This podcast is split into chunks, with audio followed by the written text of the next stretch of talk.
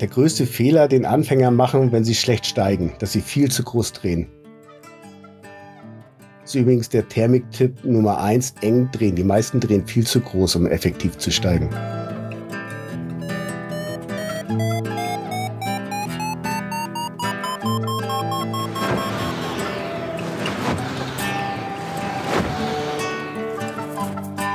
Potsglitz, der Lugleits Podcast.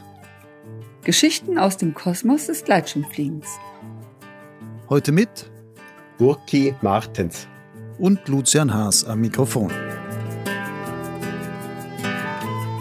Wenn man Gleitschirmflieger fragt, welche Bücher über die Fliegerei man auf jeden Fall in seinem Regal stehen und am besten auch gelesen haben sollte, dann schaffen es zwei Titel immer ganz oben in die Antwortlisten.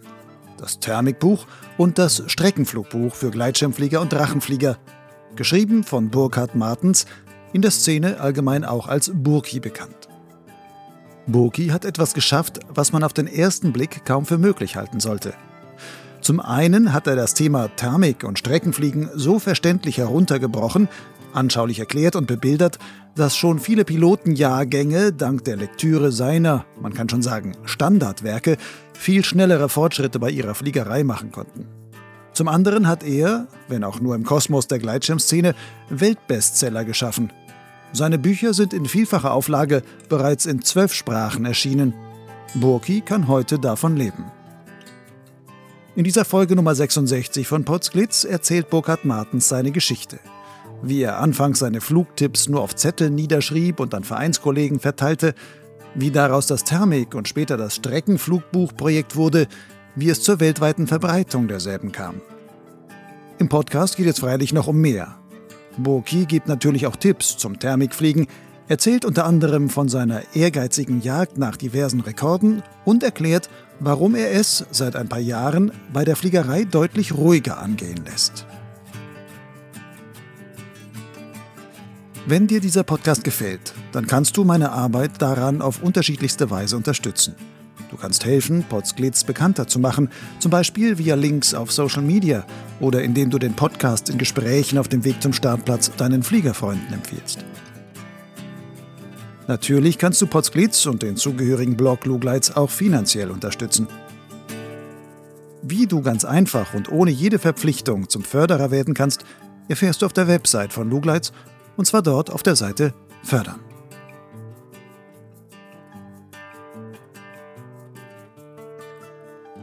Burkhard oder Burki, was ist dir eigentlich lieber? Burki ist mir lieber. Woher kommt diese Kurzform Burki? Ähm, Burkhard hat man mich immer, immer genannt, aber es irgendwie, mir gefällt der Name nicht so toll. Und dann irgendwann ist mal einer auf Burki gekommen und da habe ich gesagt, ja, das ist mir eigentlich lieber als dieses lange Burkhardt. Außerdem verwechseln die mich in Bayern sowieso immer. Wenn ich sage, ich bin der Burkhardt, dann denken sie immer, das ist mein Nachname und, und ich sieht sie gleich. Okay. Das, du das Duzen mit Burki ist einfacher. Hast du denn das Burki dann erst bekommen, als du schon in Bayern warst oder war das schon viel früher? Du kommst ja ursprünglich aus Niedersachsen. Ja, ja, das ist erst in, in Bayern entstanden. Das heißt, so ein Bayer, der gesagt hat, Burkhardt ist ein blöder Name, ich nenne dich Burki, das versteht hier wenigstens jeder. Oh, oh das, das weiß ich nicht mehr. Das ist jetzt schon so lange her. Ich bin ja schon bei 30 Jahren in Bayern. Mhm. Ich habe ja diese Frage gestellt, was ist dir lieber? Habe ich gleich noch eine Was ist dir lieber Frage? Gleitschirmfliegen oder Mountainbiken? Momentan ist es schwierig zu beantworten, weil das Mountainbiken ist ja immer stärker geworden. Aber die letzten ja, knapp 30 Jahre war es Gleitschirmfliegen, das war das intensivste in meinem Leben, was ich bisher gemacht habe. Und das mache ich immer noch total gerne. Aber in letzter Zeit, hast du ja selber schon gesagt, bist du immer häufiger mit dem, mit dem Rad unterwegs. Ja. Das heißt, das ist dir auch immer lieber geworden. Warum eigentlich? Ja, das ist gekommen durch, durch meine Frau. Die ist äh, Hebamme und arbeitslos geworden, weil die Geburtsklinik geschlossen wurde.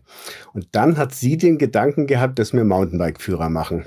Und dadurch also wenn man ein Buch schreiben will, dann muss man auch recherchieren. Und wenn man dann den ganzen Sommer recherchiert, dann ist man kaum noch zum Fliegen gekommen.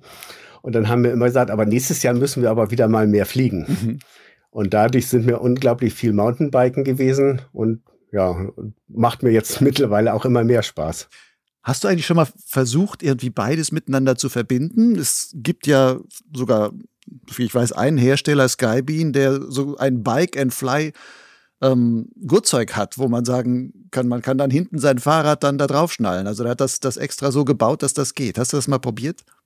Nein, nein, interessiert mich auch überhaupt nicht. Also das Bike ist natürlich auch toll, wenn ich mit dem äh, Auto auf den Startplatz hochfahre und dann das mit dem Bike das Auto wieder runterhole. Das ist dann Bike, Bike and Fly. Okay, erst mit dem Auto hoch, runterfliegen und dann vorher aber das, das Fahrrad unten hingestellt haben und dann fährst du nochmal hoch, um das Auto zu holen. Ja, ja, das machen wir auch ganz oft im Urlaub so. Eigentlich eine geschickte Technik. Ja. Nun hast du ja gesagt, mit deiner Frau zusammen schreibst du diese äh, ähm, Mountainbike-Führer, wo du dann wirklich sagst, hier, wir beschreiben die Strecken und das ist vor allem auch E-Mountainbike. Bist du eigentlich in dieser Mountainbike-Szene oder dieser E-Mountainbike-Szene mittlerweile mit deinen Führern so bekannt wie in der Gleitschirmszene? Nein, nein, bei Weitem nicht. Also in der Szene, ich kenne jetzt ein paar Bekannte in der Szene, aber das sind ganz, ganz wenig. Und äh, der Verkauf äh, von solchen Führern, der läuft beim Mountainbiken läuft es in 95 Prozent über Buchhandlungen. Und bei den Gleitschirmbüchern, läuft zu 95 Prozent über Gleitschirmschulen, über die Shops vom DAV Gleitschirm, einige große Flugschulen. Aber das ist ganz anderes Klientel. Ich würde jetzt mal behaupten, gerade weil es ums diese Bekanntheitsgrad geht, dass du zumindest in dieser Gleitschirmszene sicherlich einer der weltweit bekanntesten oder zumindest vom Namen her bekanntesten Gleitschirmpiloten geworden bist durch deine Bücher. Freut dich das? Ja, doch, das freut mich schon. Ich meine, das hört sich vielleicht etwas eingebildet an, aber es ist irgendwie schön.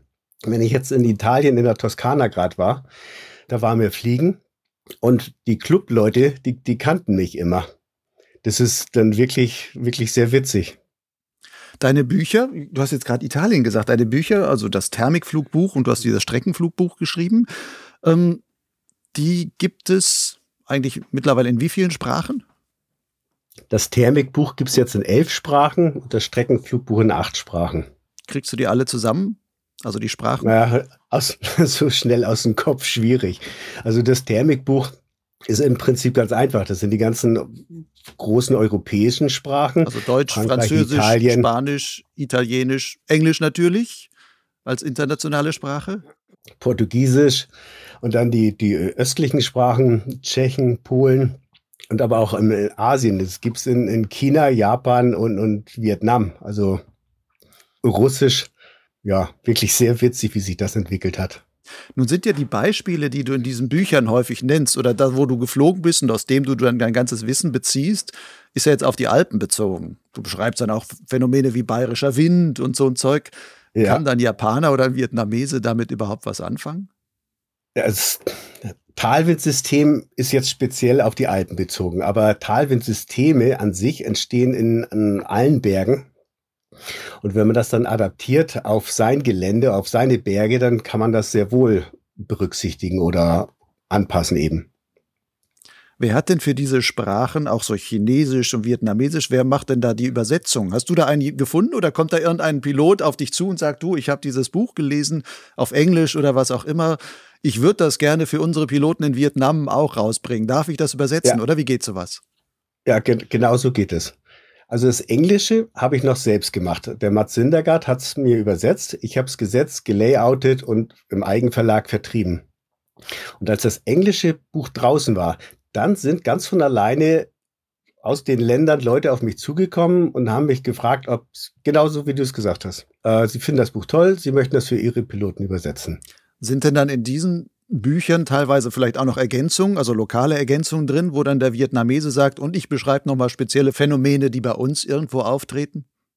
In vielen Übersetzungen ist das so, dass sie äh, lokal, also ganz viele lokale Bilder auch benutzt haben, also von, von den Alpenbildern rausgenommen und von sich Bilder reingenommen haben.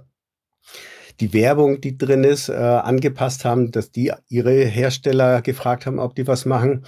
Und auch zum Beispiel Wetter, wenn ich das Alpenwetter geschrieben habe oder die Vorhersage, dann haben die das meistens angepasst auf ihre Wettervorhersagen. Mhm. Also auf die Spezialitäten. Ihre Webseiten noch eingebaut, wo man dann wahrscheinlich dann entsprechend besser nachgucken kann äh, für Vietnam oder chinesische Wetterdienste ja. oder was auch immer alles. Ja, genau. Oder auch, auch ein Piloteninterview gemacht haben aus dem Land. Hättest du eigentlich anfangs, als du angefangen hast, über dieses Thermikbuch zu schreiben, hast du da mal gedacht, dass das ein solcher Erfolg werden könnte, auch ein weltweiter Erfolg? Nein, das, also an sowas habe ich gar nicht gedacht. Also mein Ziel war, ich wollte ein Buch schreiben, wie ich es gerne gehabt hätte, als ich angefangen habe mit dem Fliegen. Ein, einfach, viele Bilder und die Sachen einfach erklärt. Ja, die Literatur, die es damals gab, die war für mich komplizierter. Da war unheimlich viel Text und unheimlich wenig Bilder. Das ist aber für mich schwer zu lernen. Ich lerne einfacher, wenn ich ein Bild habe und da steht eine kurze Erklärung dabei. Und so habe ich es ja dann auch gemacht. Mhm. Woher kommt dieses, sagen wir mal, pädagogische Sendungsbewusstsein? Also du kannst ja auch sagen, ich habe mein Wissen, das habe ich jetzt für mich so erarbeitet oder ähm, erfahren, das ist ja viel Erfahrungswissen dann auch. Woher kommt dieser Drive zu sagen, du, ich will das aber weitergeben, ich will, dass viel mehr Leute davon profitieren? Das kann ich dir nicht so genau sagen. Das steckt irgendwie in mir drin. Also irgendwie so ein bisschen Lehrertyp äh, bin ich von Haus aus. War schon mein Kindheitswunsch, Lehrer zu werden.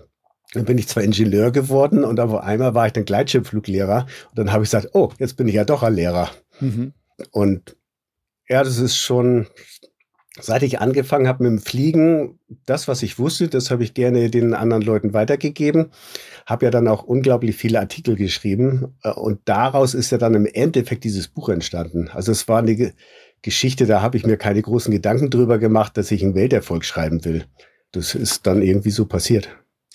Wie schwer ist es dir eigentlich anfangs gefallen, dieses Wissen, was ja auch so viel Erfahrungswissen ist, überhaupt in Worte zu fassen?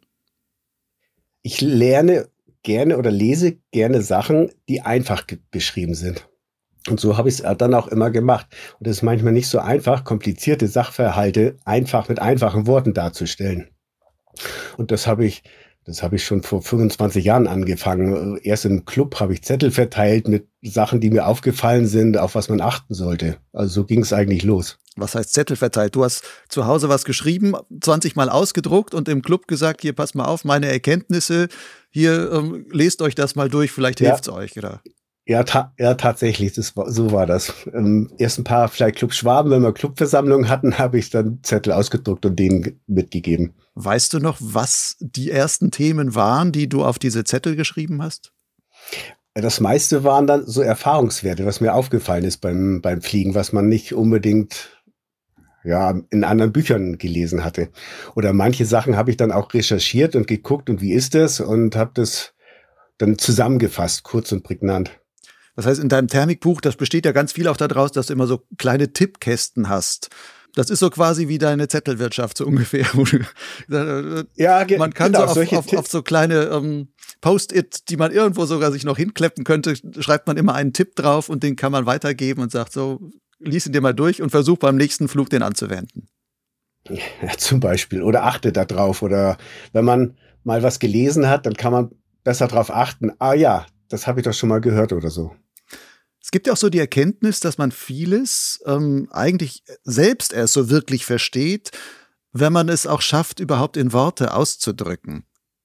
Ist dir das auch so gegangen oder hast du auch so im Verlauf des Prozesses, dass du dieses Buch geschrieben hast, überhaupt vielleicht manches von dem, was du beschreibst und von dem ganzen Thermikzeug überhaupt dann erst richtig verstanden?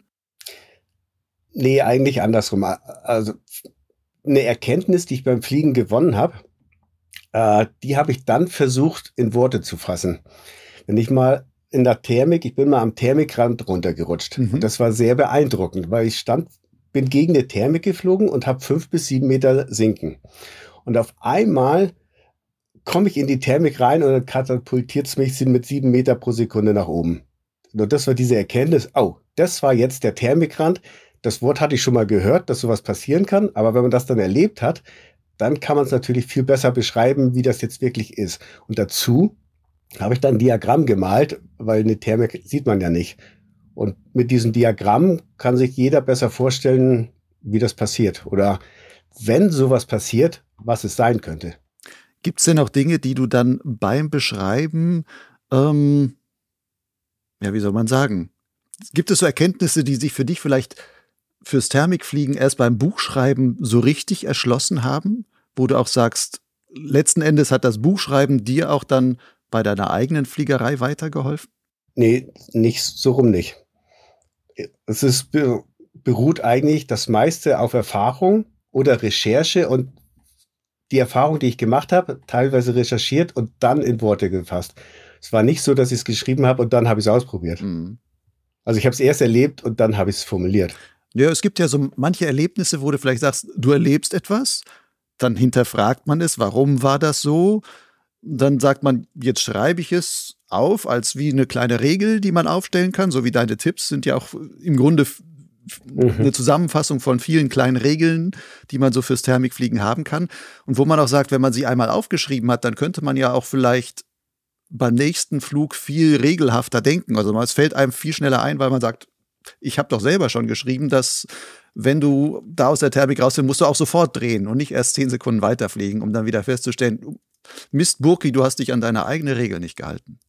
Ja, ja, da hast du jetzt recht. Das ist mir auch schon passiert. Da gibt es diese Wirbelring-Theorie der Thermik. Da fliegt man gegen den Wirbelring, also im Gegenwind, in die Thermik rein. Man ist dann aber noch lange nicht in der Thermik drin. Und wenn man zu früh umdreht, ist man sofort wieder draußen.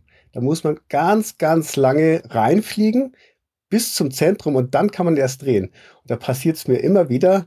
Ich fliege jetzt in den Thermikring, habe 20 km/h Gegenwind und fliege 5, 6, 7 Sekunden und dann denke ich, das muss doch jetzt reichen. Und dann bin ich jetzt sofort hinten wieder rausgefallen, wenn ich drehe. Und dann denke ich, oh du Depp, das war doch der Thermikring, du musst länger reinfliegen.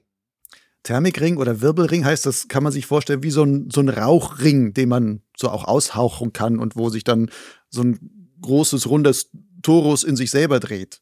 Den Gegenwind erfährst du aber eigentlich nur, wenn du von oben an diesen Thermikring dran stößt, oder? Weil untenrum wird er dich ja eigentlich eher reinziehen. Ja, es ist nicht so wie ein Zigarettenrauchring, sondern es ist langgestreckt. Es geht über mehrere hundert Meter. Und es geht überall von innen nach außen. Okay. Und und das ist, du, du fliegst irgendwo auf diesen paar hundert Metern gegen diesen Ring und hast einfach auf ganz plötzlich, gut, da ist es dabei, ein GPS dabei zu haben, wenn ich vorher 35 fliege und dann plötzlich 20, dann wo kommt der Gegenwind her? Und das ist ganz oft eben dieser Wirbelring. Und dann muss man ganz lange reinfliegen, bis man endlich mal in der Mitte ist und dann erst anfangen zu drehen in der Mitte hast du eigentlich keinen Gegenwind dann mehr. Könnte man dann auch nach GPS fliegen und sagen, solange ich nur 20 jetzt habe, wo ich vorher 30 hatte, solange fliege ich noch nach vorne und sobald es dann wieder auf 30 zunimmt, dann drehe ich an der Stelle, wenn ich da noch steigen habe?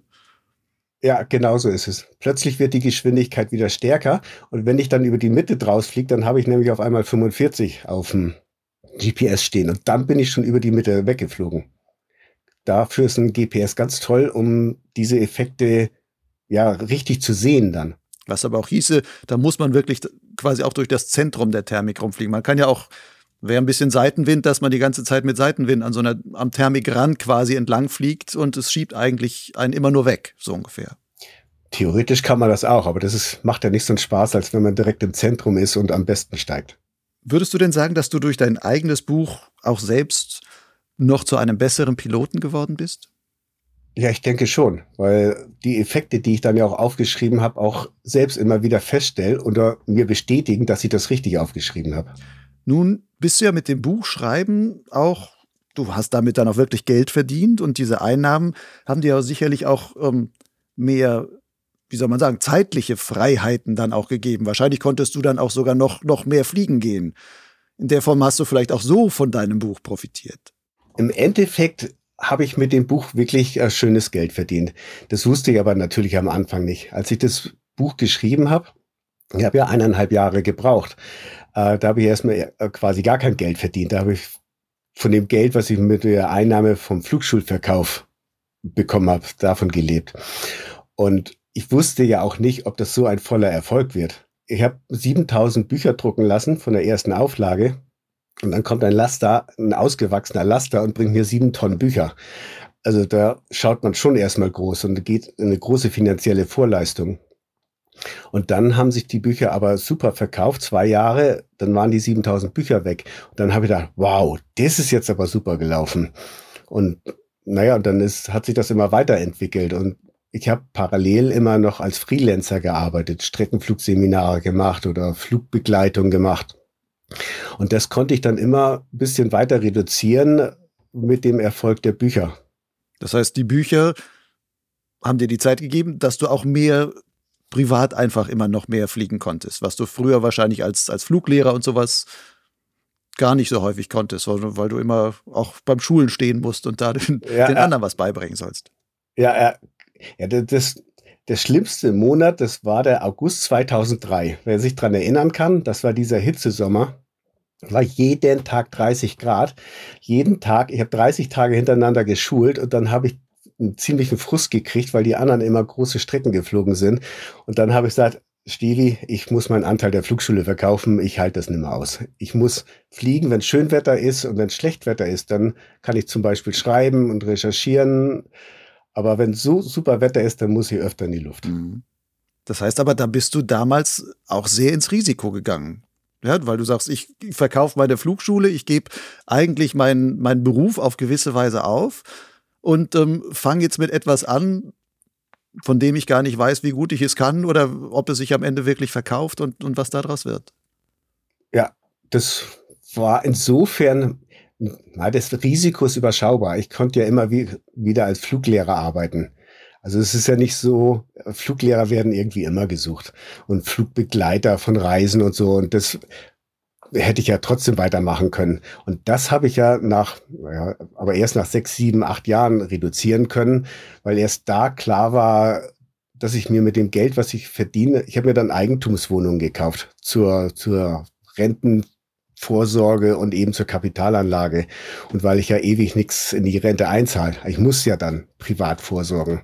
Dadurch habe ich dann immer mehr ja, finanziellen Freiraum bekommen, um einfach ja quasi nur noch fliegen zu gehen und ein bisschen nebenher zu arbeiten. Und natürlich auch immer neue Auflagen zu machen, neue Bilder zu machen, also immer am Ball zu bleiben. Es gibt ja jetzt vier Auflagen vom Thermikbuch mittlerweile. Wird es auch noch eine fünfte und eine sechste geben? Also bleibst du noch da dran?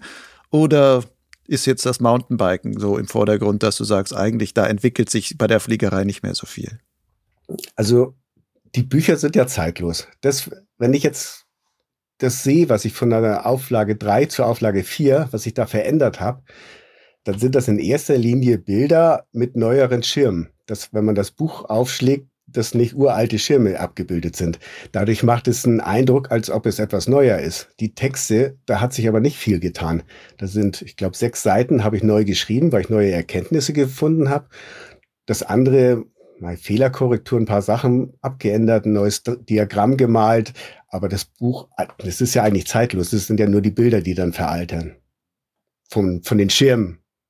Hast du auf diese Bücher eigentlich auch mal Rückmeldungen von anderen Piloten gekriegt, die sagen, hey Burki, das kann nicht stimmen, was du da geschrieben hast, ich erlebe das ganz anders? Oder hast du eigentlich immer nur die positiven, bestärkenden Rückmeldungen bekommen? Also ich habe viel Feedback bekommen und das meiste war sehr, sehr positiv und ab und zu meine Korrektur. Ah, das Tal heißt aber jetzt nicht Lesachtal, sondern Geiltal in dem Bereich oder so. Oder der Berg, das heißt Haslital und solche, solche Sachen. Das waren aber meistens Kleinigkeiten. Oder einer hat mal gesagt, ah, auf mein Bild habe ich das eingezeichnet, dass sich die Wolke links rumdreht. Aber er findet, die Wolke schaut so aus, als ob sie rechts rumdreht. Aber das sind alles Kleinigkeiten. Das meiste findet große Zustimmung. Und das Witzige ist ja sogar, dass mein, mein Thermikbuch in der Schweiz äh, mit zur Grundlage der Fluglehrerausbildung gehört. Das ist das Standardlehrbuch dann quasi für die, oder? Ganz genau weiß ich es auch nicht, wie die ausbilden, aber mein äh, Vertriebler in der Schweiz hat gesagt, das wäre jetzt aber ziemlich blöde, wenn die Bücher auslaufen, weil das verkauft sich gut und es gehört zum Lehrwerk der Fluglehrer. Das sage ich, ah, habe ich noch gar nicht gewusst. Ach so, und wegen der Frage noch eine fünfte oder sechste Auflage. Ich bin mir noch nicht ganz sicher. Ich habe jetzt noch so viel, dass es noch zwei, drei Jahre reicht vom Verkauf her, wenn der so weitergeht. Und der Verkauf ist schon langsamer geworden. Von daher ist noch nicht ganz sicher, ob es eine fünfte Auflage gibt. Die nächsten Jahre wahrscheinlich noch nicht. Na gut, aber wenn ich jetzt hier schon den, sagen wir mal, Thermikexperten sitzen habe, vielleicht kannst du ja noch so ein paar andere weitere Tipps für meine Hörer geben und sowas. Zum Beispiel, wie, was würdest du denn sagen, wie lernt man oder trainiert man gerade als Anfänger am besten das Thermikfliegen? Man, man fliegt in großflächiger, ruhiger Thermik. Wenig Wind, nicht zu starke Thermik. Da ist es zum, für Anfänger sicherer und äh, einfacher. Man schaut sich dann zum Beispiel in meinem Buch an Zentriertechnik der Thermik. Wie zentriert man eigentlich? Und wenn man das Bild gesehen hat und äh, die Zentriertechnik dazu gelesen hat, dann gezielt nach diesem äh, Muster vorgehen, um eben best gut das Zentrum zu finden, dann eng zu kurbeln. Das ist übrigens das, das größte, der größte Fehler, den Anfänger machen, wenn sie schlecht steigen, dass sie viel zu groß drehen. Mhm. Und im Zentrum der Thermik dann eng drehen. Das ist übrigens der Thermik-Tipp Nummer eins, eng drehen. Die meisten drehen viel zu groß, um effektiv zu steigen. Hast du jetzt schon meine dritte Frage, die ich hier noch da bei mir so ein bisschen vorbereitend stehen habe. Da steht nämlich, was siehst du als die größten Fehler, die Piloten beim Thermikfliegen machen?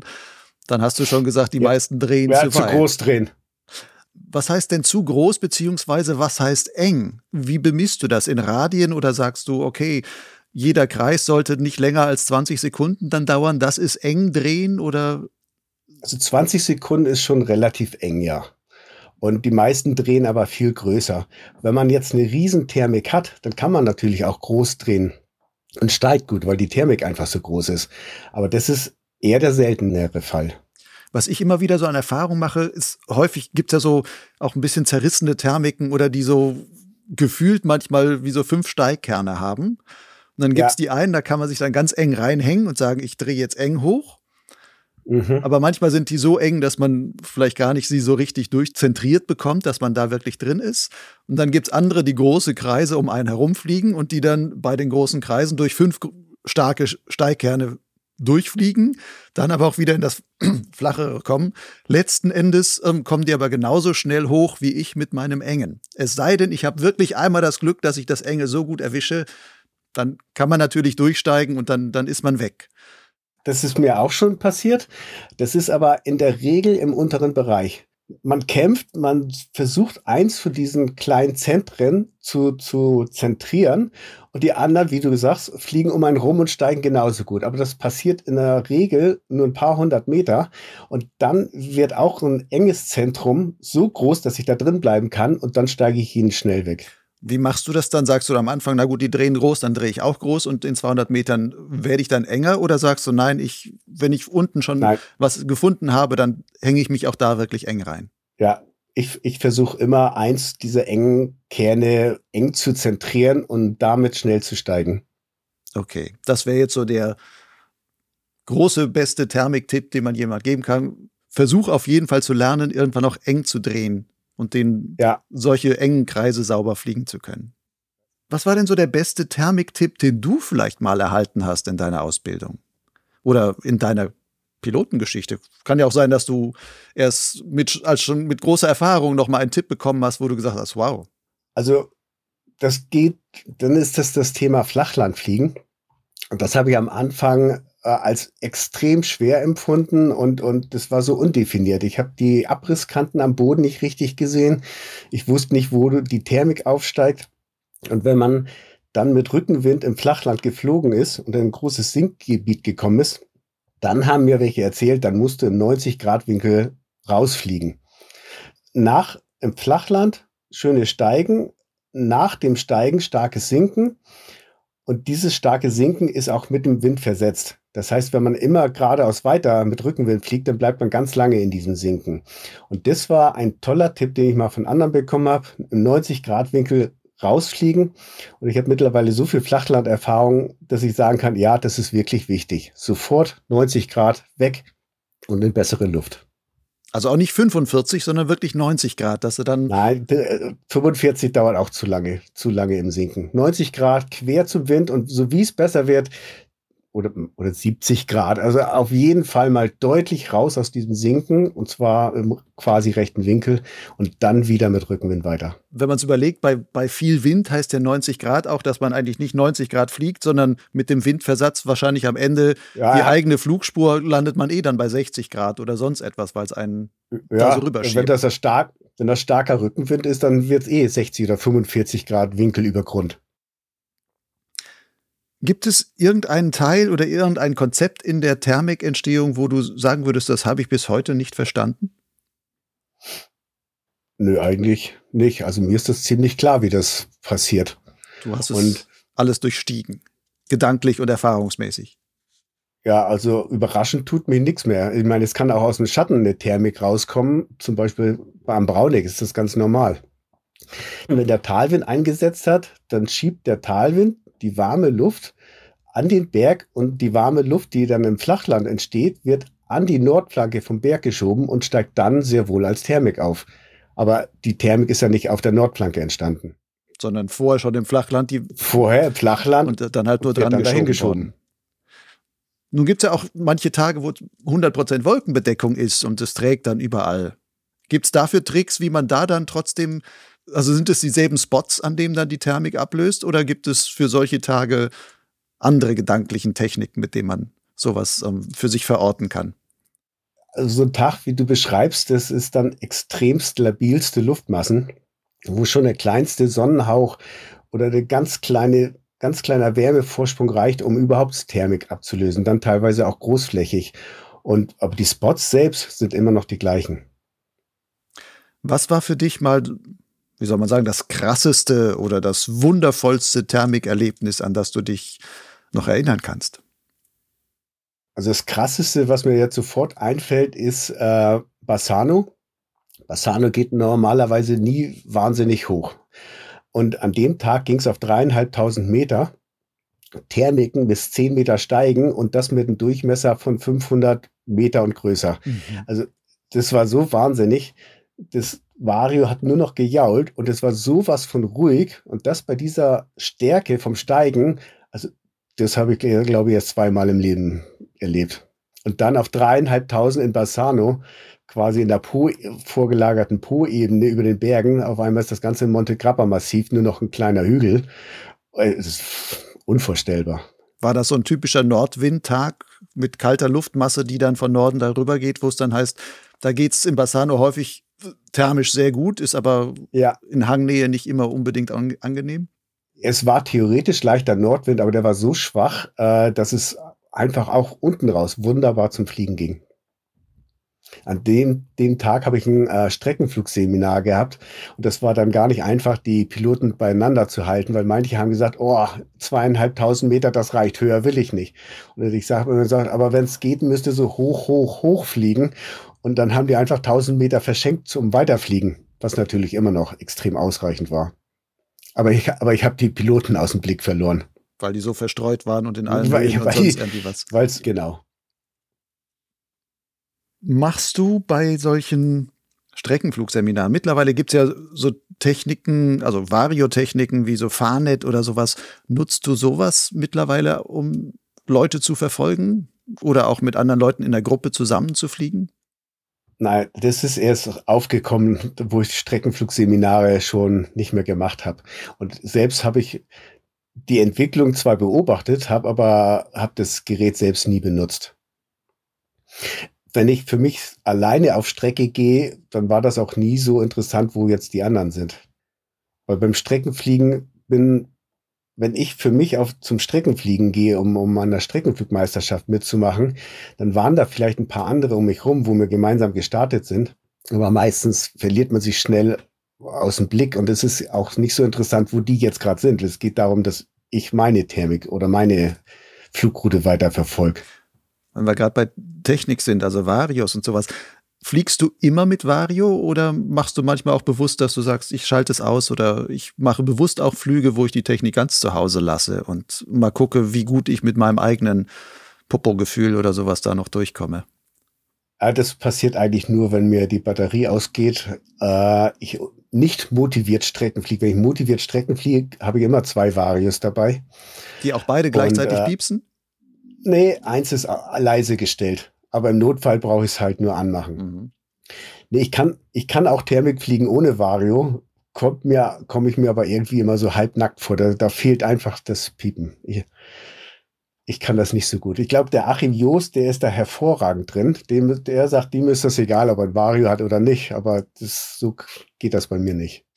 Wenn du jetzt zentrierst und sowas, Achtest du da auch immer sehr stark auf den Varioton oder ist das mittlerweile auch so, dass du sagst, okay, das Vario hilft mir zwar zu erkennen, wo fängt die Thermik an oder sowas und auch ein bisschen zu spüren, wo sie vielleicht jetzt, wie stark sie ist. Aber dass du sagst, fürs Zentrieren brauche ich das gar nicht. Da reicht eigentlich mein ja, Körpergefühl nee. aus. Nein, ich fliege ganz extrem nach dem Sound vom Vario. Der ist ja auch moduliert, also er wird enger und höher, je, je stärker das Steigen ist. Und das ist für mich ein ganz wichtiger äh, Anhaltspunkt, wie ich zentriere. Nutzt du beim Vario auch sowas wie so einen Thermik-Schnüffler, der schon anschlägt, bevor es eigentlich zumindest mit deinem Schirm schon hochgeht? Die Luftmassen steigen, ist vielleicht schon da, du hast nur verringertes Sinken von 0,5 und das tickert schon irgendwie so ein bisschen oder Nein, brauchst nein, du das nicht? Ich, also ich habe da, hab das ausprobiert, auch mit der, mit der optischen Anzeige, aber das hat mich irgendwie mehr irritiert. Ich habe ich hab so gelernt, ich höre auf den Sound und konzentriere mich nur aufs Piepen und und ich achte darauf, vielleicht auch als Tipp, dass ich, wenn die Thermik schräg ist, dass ich immer im Luft der Thermik zentriere. Da ist meistens das bessere Steigen. Und wenn ich im Luft rausfall, bin ich sofort wieder drin. Wenn ich im Lee von der Thermik rausfall, dann dauert es meistens länger, bis ich wieder drin bin und ist für mich schwieriger wiederzufinden. Wie weißt du innerhalb einer Thermik, wo Luft und Lee ist? Steigen ist in der Regel im Luft stärker. Und ich versuche mich immer im stärksten Bereich aufzuhalten. Und wenn ich in den schwächeren Bereich versetzt werde, fliege ich erst wieder geradeaus. Und wenn ich dann merke, dass das Steigen schwächer wird, dann drehe ich sofort um. So stelle ich sicher, dass ich im vorderen Bereich bin. Ich habe so beim Luftthermikfliegen manchmal die Erfahrung gemacht, dass man so ein bisschen noch verarscht wird, weil du fliegst vorne, sagst, ich halte vielleicht noch ein bisschen vor, flieg noch ein bisschen wieder nach vorne.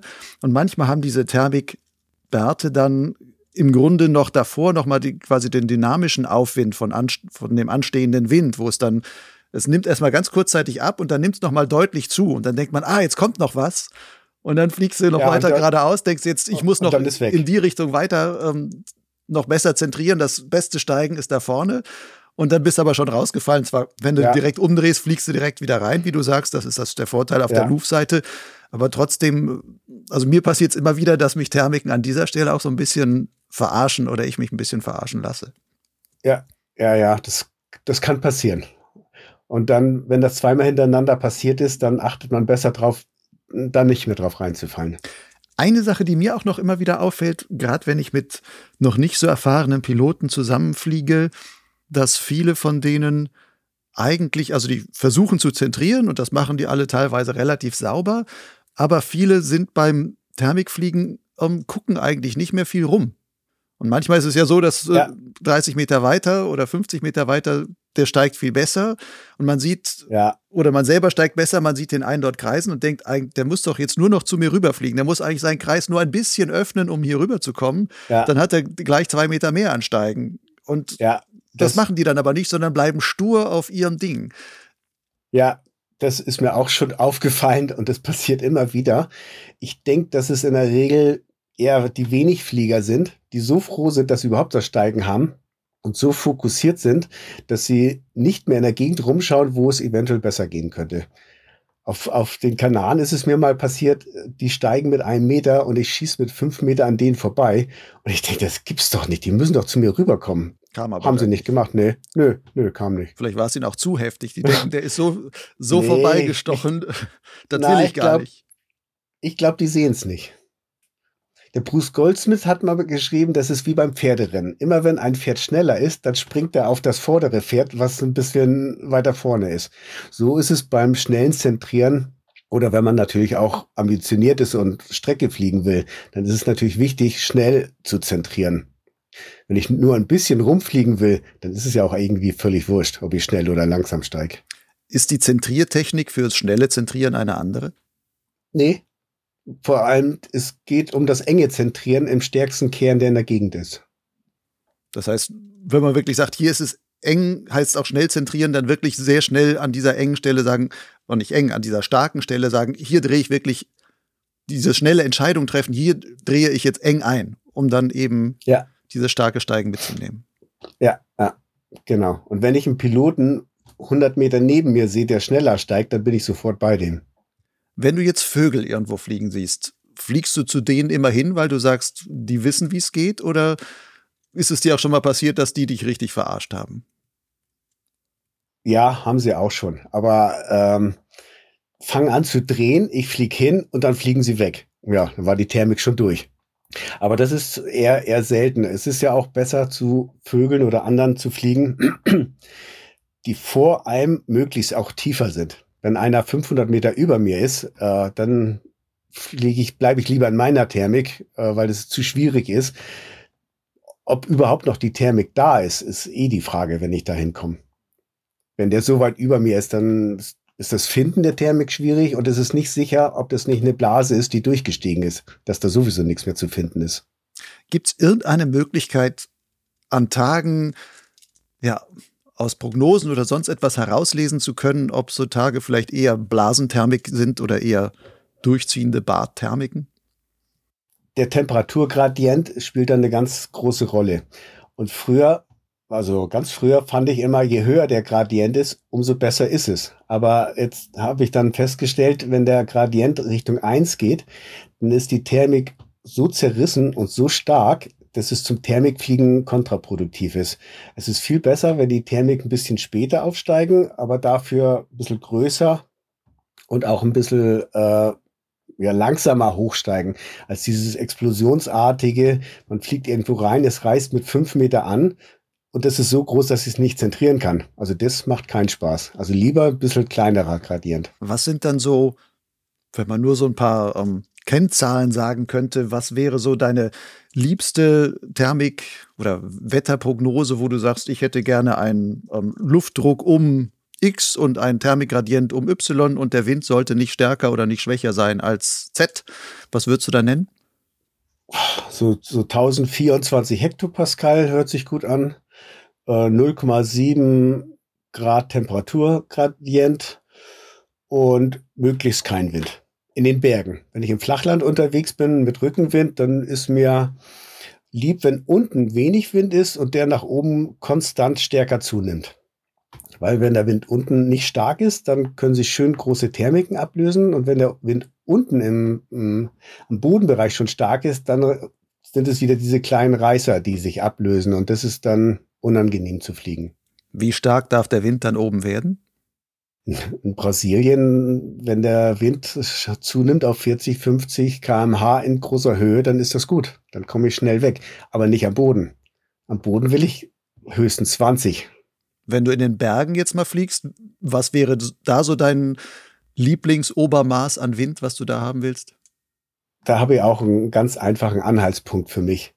Äh, 20 Grad Wind von nördlichen Richtung, Nord, Nordost, Nordwest, äh, verursacht solche starken Lehgebiete auf der Südseite, ich fliege ja in der Regel auf den Südflanken von der Thermik, äh, dass ich dann nicht mehr fliege. Dann mache ich keine Streckenflüge mehr, wenn so starker Wind auf Gradniveau ist. Mhm. Aus, aus äh, diesen nördlichen Richtungen. Wenn das südlich ist, dann ist es ja unterstützend. Dann habe ich ja auf der Südflanke auch nicht das Lee. Okay.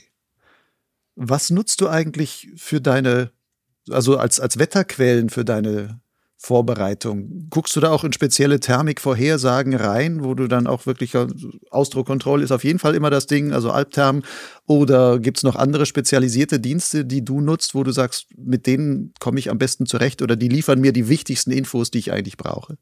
Also momentan reicht mir eigentlich Albtherm. Und ich, ich fahre ja auch nicht mehr so viel durch die Gegend wie, wie früher, dass ich jetzt äh, von, von hier auf die Alpen-Südseite für einen Tag fahre. Also für einen Tag habe ich es eh noch nie gemacht, aber für zwei, drei Tage dann rüberfahren, dann nutze ich auch, auch andere äh, Meteomodelle. Aber jetzt beim Fliegen reicht mir Ausdruck Control. Die sagen mir die wichtigsten Werte. Und wie der Tag ganz genau wird, das weiß man sowieso immer erst, wenn man in der Luft ist. Und wenn man ambitioniert beim, beim Streckenflug bei der Meisterschaft mitmachen will, dann muss man sowieso fast jeden guten Streckenflugtag ausprobieren. Wenn es nichts ist, geht man halt landen. Aber es könnte, der Tag, ich sage immer, der Tag könnte besser werden. Das heißt, man muss auch einen mittelprächtigen Tag, wenn man ambitioniert unterwegs ist und sagt, ich will wirklich Punkte sammeln, dann muss man auch einem mittelprächtigen Tag die Chance geben, besser werden zu können und es wirklich darauf anlegen. Ja, genau. Und wenn man nach einer Weile merkt, es ist nichts, na, nach zwei Stunden habe ich immer noch erst 15, 20 Kilometer zurückgelegt, dann ist, dann kann das eh kein großer Flug mehr werden. Wie bist du gerade, ich meine, du warst ja, bist ja eine Weile sehr ambitioniert auf Strecke geflogen. Wie bist du dann mit solchen Tagen umgegangen? Sagst du dann, okay, jetzt habe ich zwei Stunden geflogen, ähm, mein Schnitt ist nur 13 statt 20, was ich gehofft habe, oder nur 15 statt 25. Das bringt jetzt nichts mehr, ich gehe jetzt landen, oder konntest du an solchen Tagen dann quasi in einen Genussmodus umschalten und sagen, ähm, so what, es gibt keinen großen äh, Streckenflug mehr von der Punktzahl her, aber jetzt gibt es den großen Genussflug für mich selbst? Ich habe, sind verschiedene Sachen. Wenn ich noch ein, was in petto habe, eine Idee, was ich gerne anschauen möchte oder einfach mal in die Gegend fliegen, wo ich noch nie war, dann nutze ich so einen Tag einfach, fliege dann langsam dahin, um mir das mal anzuschauen. Oder ich drehe nach 30 Kilometern wieder um und sage, hm, jetzt fliegen, jetzt schaue ich wenigstens, dass ich zum Auto zurückkomme und nicht auch noch trampen muss. Um dann auch Energie zu haben für den nächsten Tag, der dann vielleicht der richtig gute Tag ist. Weil wenn man dann zehn Stunden geflogen ist, dann ist man so K.O., dass es schwierig für mich ist, am übernächsten Tag halt nochmal zehn Stunden zu fliegen. Du bist ja auch, hatte ich ja gerade schon gesagt, auch jahrelang ziemlich erfolgreich und ambitioniert Strecke und auch Wettkämpfe geflogen, warst auch schon ja. mal De deutscher Meister, ähm, hast auch ja wirklich, hast auch einige Rekorde geflogen im Streckenfliegen. Also ich weiß noch, glaube 2013, da ging es auch so ein bisschen hin und her. Da warst du in Brasilien und hast gleich mhm. zweimal mhm. einen neuen deutschen Streckenflugrekord aufgestellt. Zwischendurch hatte noch ein anderer Deutscher den auch noch mal ja. ähm, dich noch mal geschlagen und dann hast du noch mal nachgelegt und am Ende hattest du so 390 Kilometer auf der Uhr mit, ja. ich glaube Chili war das damals, also so, so ein B-Schirm. Chili, ja, ja. Das galt genau. dann eh noch so, äh, so weit war, glaube ich, noch nie jemand mit einem B-Schirm geflogen. Zumindest kein Deutscher. Das weiß ich jetzt nicht, ob es weltweit dann, dann der, der ja, Rekord war. Ja, es war, war dann deutscher Rekord. Und also ich habe an diesem deutschen Rekord im, im Zielflug oh, schon ein paar Jahre hingearbeitet. Dann habe ich ihn und am nächsten Tag nimmt mir der Anti-Ecker wieder weg. Ich meine, dafür sind Rekorde da, um gebrochen zu werden. Aber wenn man jahrelang dran hinarbeitet und hat den Rekord einen Tag, dann ist das doch ein bisschen frustrierend. Und dann konnte ich aber äh, noch eine Schippe drauflegen und ihn mir quasi wieder zurückholen. Aber auch diese Rekorde, Rekorde sind dazu da, um geschlagen ja, zu werden. Der ist mittlerweile auch schon wieder gebrochen. Mittlerweile ist er, ist er eh schon wieder gebrochen, ja, genau. Es gibt einen Rekord, äh, der auf jeden Fall noch steht und damit wirst du auch bei der FAI geführt, nämlich einem Europarekord im Höhengewinn. Das war auch, ja. glaube bei einem Flug 2014, da hast du einen Höhengewinn von 3469 Metern gemacht. So steht es zumindest ja. bei der FAI. Kannst du dich an diesen Flug noch erinnern? Ja, da kann ich mich recht gut dran erinnern, weil den Höhenrekord, den habe ich schon 15 Jahre im Kopf gehabt, den mal zu schlagen. Und es ist in, äh, in den Alpen sehr schwer. Man muss die Luftraumbeschränkung einhalten. Und da im Großteil der Alpen der Luftraum höchstens auf 3850 Meter geht, war der, war der ähm, Rekord gar nicht zu schlagen. Aber ich wusste, dass im Ötztal äh, das Flugbeschränkungsgebiet bis über 5000 Meter geht. Ich glaube, damals waren es sogar 5900, jetzt sind es nur noch knapp 5000. Und es war einer dieser Tage, wo ich ein großes Dreieck fliegen wollte. Aber ich war viel zu langsam. Da habe ich gedacht, okay, das große Dreieck geht nicht mehr. Dann schaue ich, dass ich jetzt ins Ötztal fliege und zwar ganz nach hinten, da wo der Luftraum viel, viel höher ist. Und da konnte ich dann auf in etwa 4700 Meter aufdrehen. Und der Rekord gilt vom niedrigsten Punkt bis zum höchsten Punkt. Also bei dem Flug muss man einmal möglichst tief sein. Das war ich beim Streckenflug nämlich in der Jachenau, da war ich nur noch 200 Meter über Grund. Und dann aufdrehen auf diese 4600 Meter, das dann Höhengewinn von 3000. Ja, 469 Meter waren es. Ja, genau, drei, genau.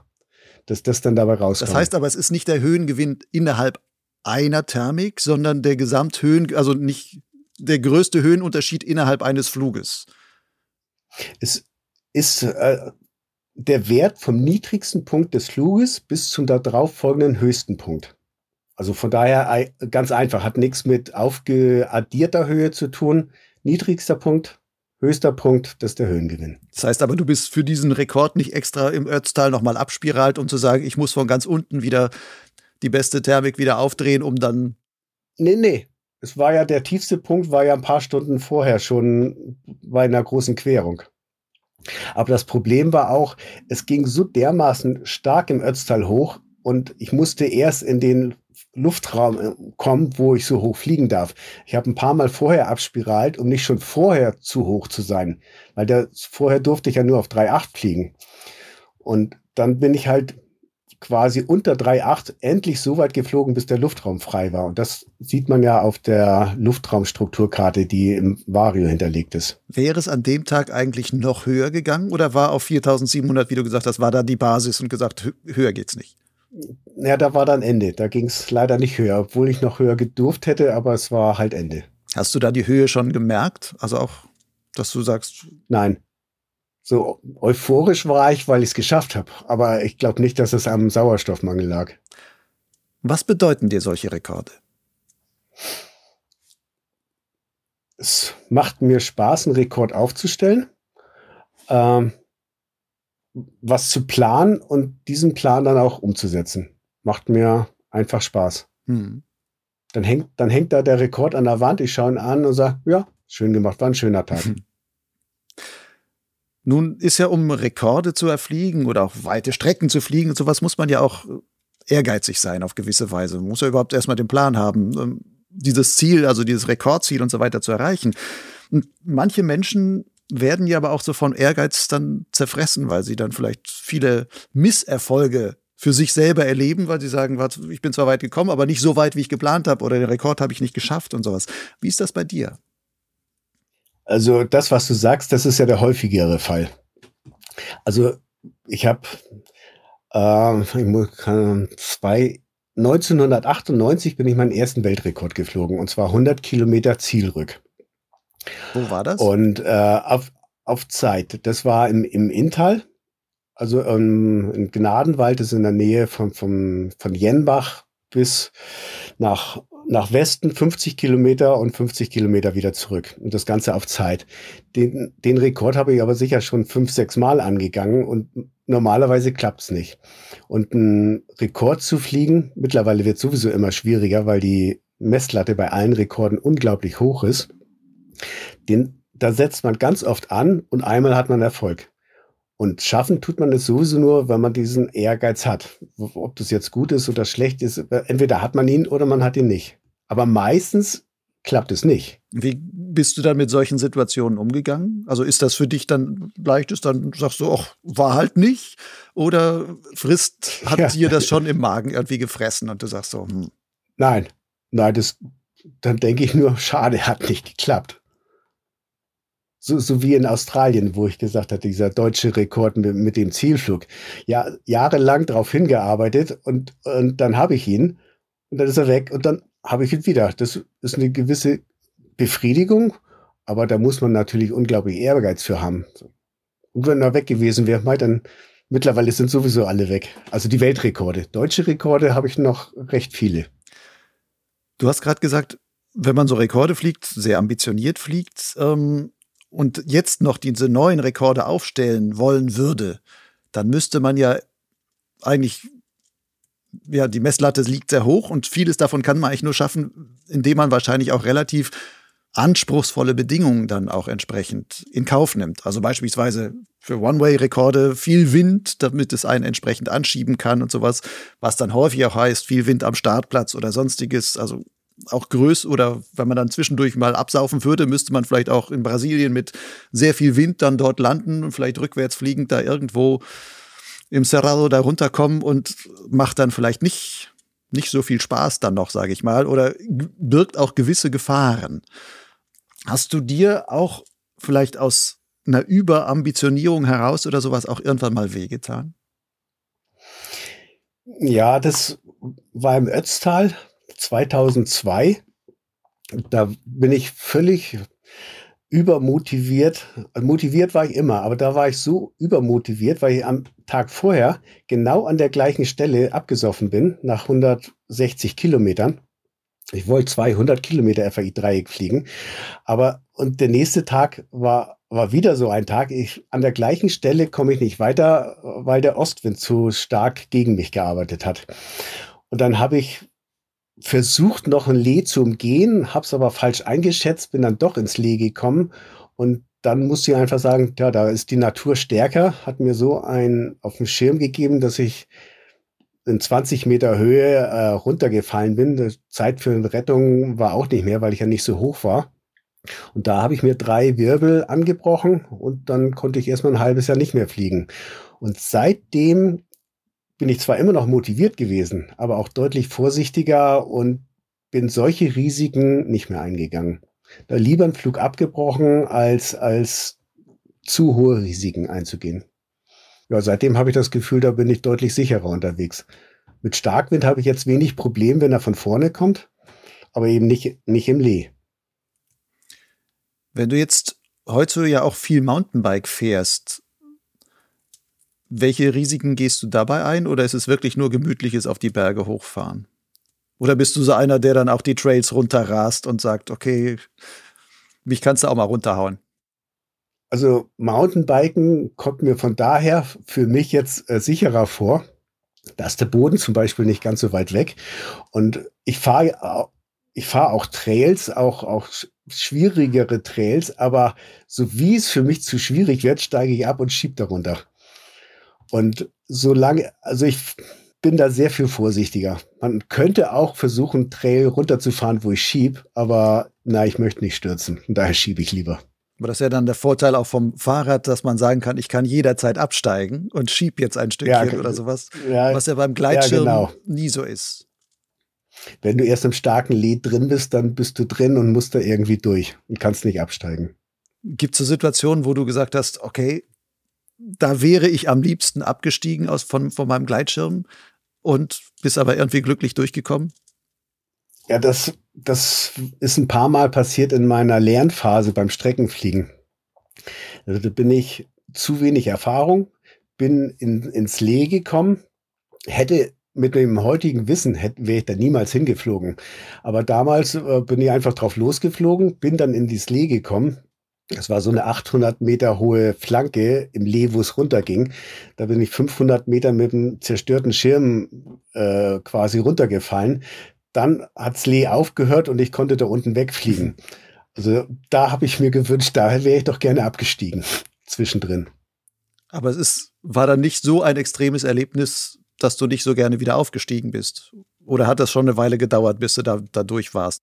Na, ich bin sofort gleich weitergeflogen. Ich habe den Streckenflug nicht abgebrochen. Ich bin dann in, in das nächste Malheur geflogen, äh, in, in so eine Ecke, wo es keinen Landeplatz gab. Und äh, im Endeffekt bin ich dann auf einer ganz kleinen Lichtung gelandet und habe den Schirm über eine Telegrafenleitung gelandet. War dann, war dann froh, dass es keine Hochspannungsleitung war. Aber das war eigentlich auch nur Glück. Und dann habe ich gedacht, oh, das muss vielleicht doch ein bisschen vorsichtiger angehen, das Ganze. Das heißt, in deinen Anfangjahren warst du auch noch sehr hart im Nehmen, so ungefähr. Ja, da war ich irgendwie schmerzfrei, ja.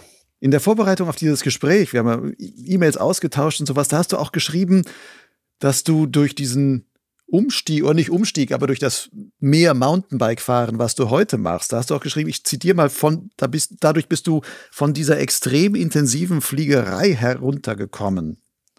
Was meinst du mit extrem intensiv? Ist das im positiven oder im negativen Sinn gemeint? Es betrifft äh, wahrscheinlich die Motivation.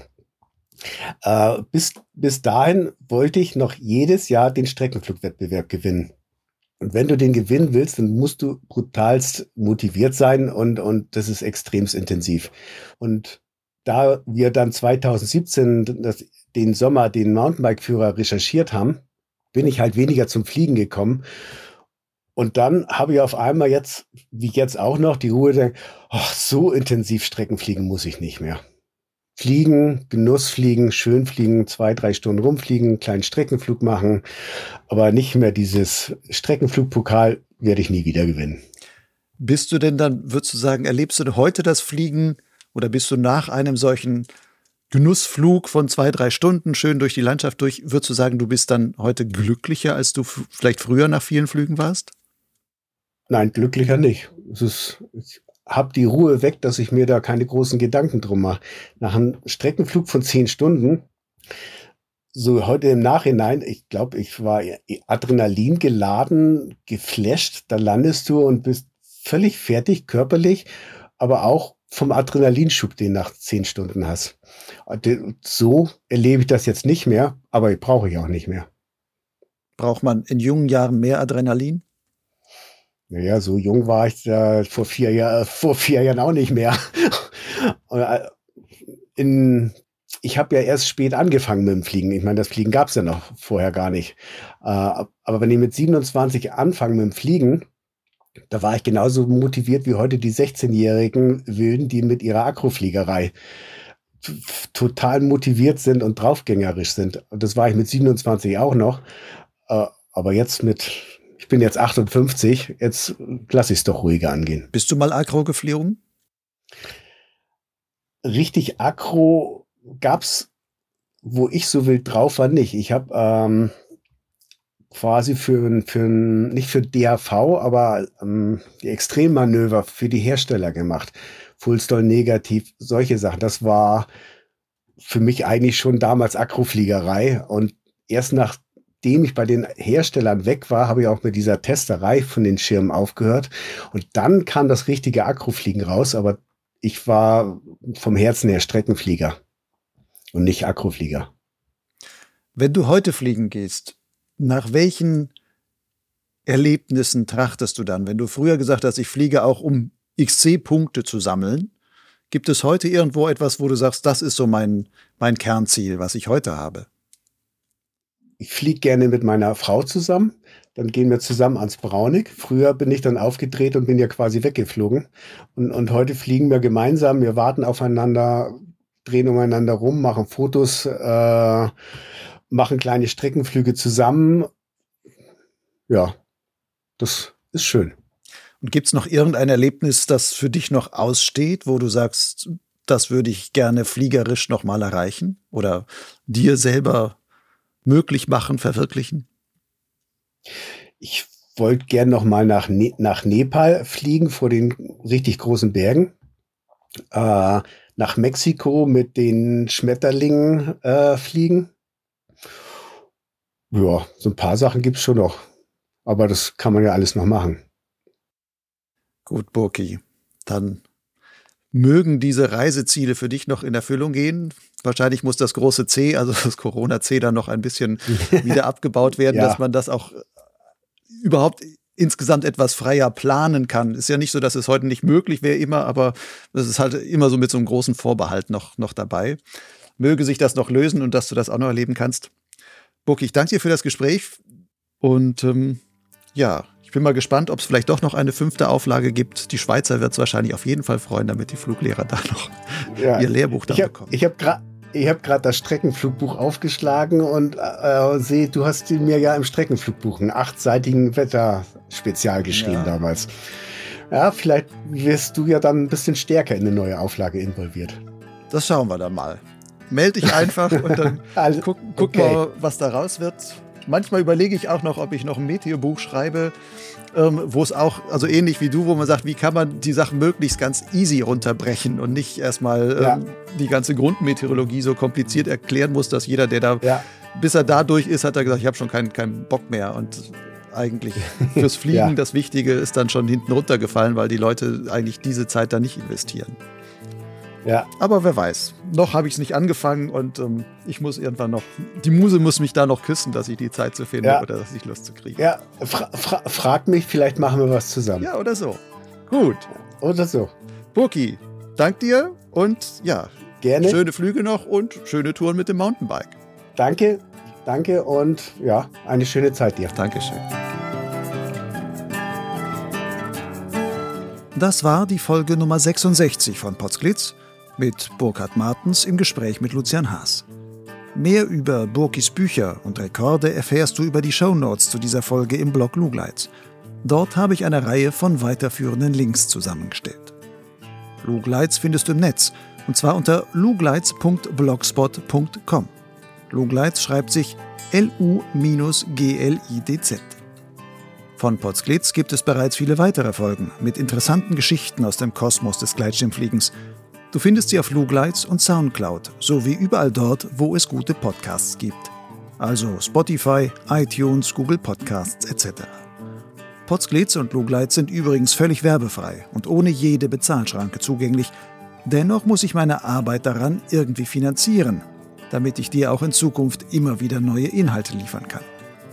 Wenn du dich als Hörer und Leser von mir gut informiert oder auch gut unterhalten fühlst, dann würde ich mich freuen, wenn du bei Gelegenheit etwas zurückgibst als Förderer. Dein einmaliger oder auch wiederkehrender Förderbeitrag liegt ganz in deinem Ermessen. Anders gesagt, du darfst geben, so viel du willst. Wer sich nicht entscheiden kann, dem mache ich einen wirklich unverbindlichen Vorschlag. Wie wäre es mit einem Euro pro Podcast-Folge und zwei Euro pro Lesemonat auf Lugleitz? Natürlich kannst du gerne erst ein paar Folgen hören und über Monate hinweg Lugleitz lesen und dann einen gesammelten Förderbeitrag leisten. Zahlungen sind ganz einfach per PayPal oder Banküberweisung möglich. Alle nötigen Daten findest du auf meinem Blog Lugleitz und zwar dort auf der Seite Fördern. Bis zum nächsten Mal. Ciao.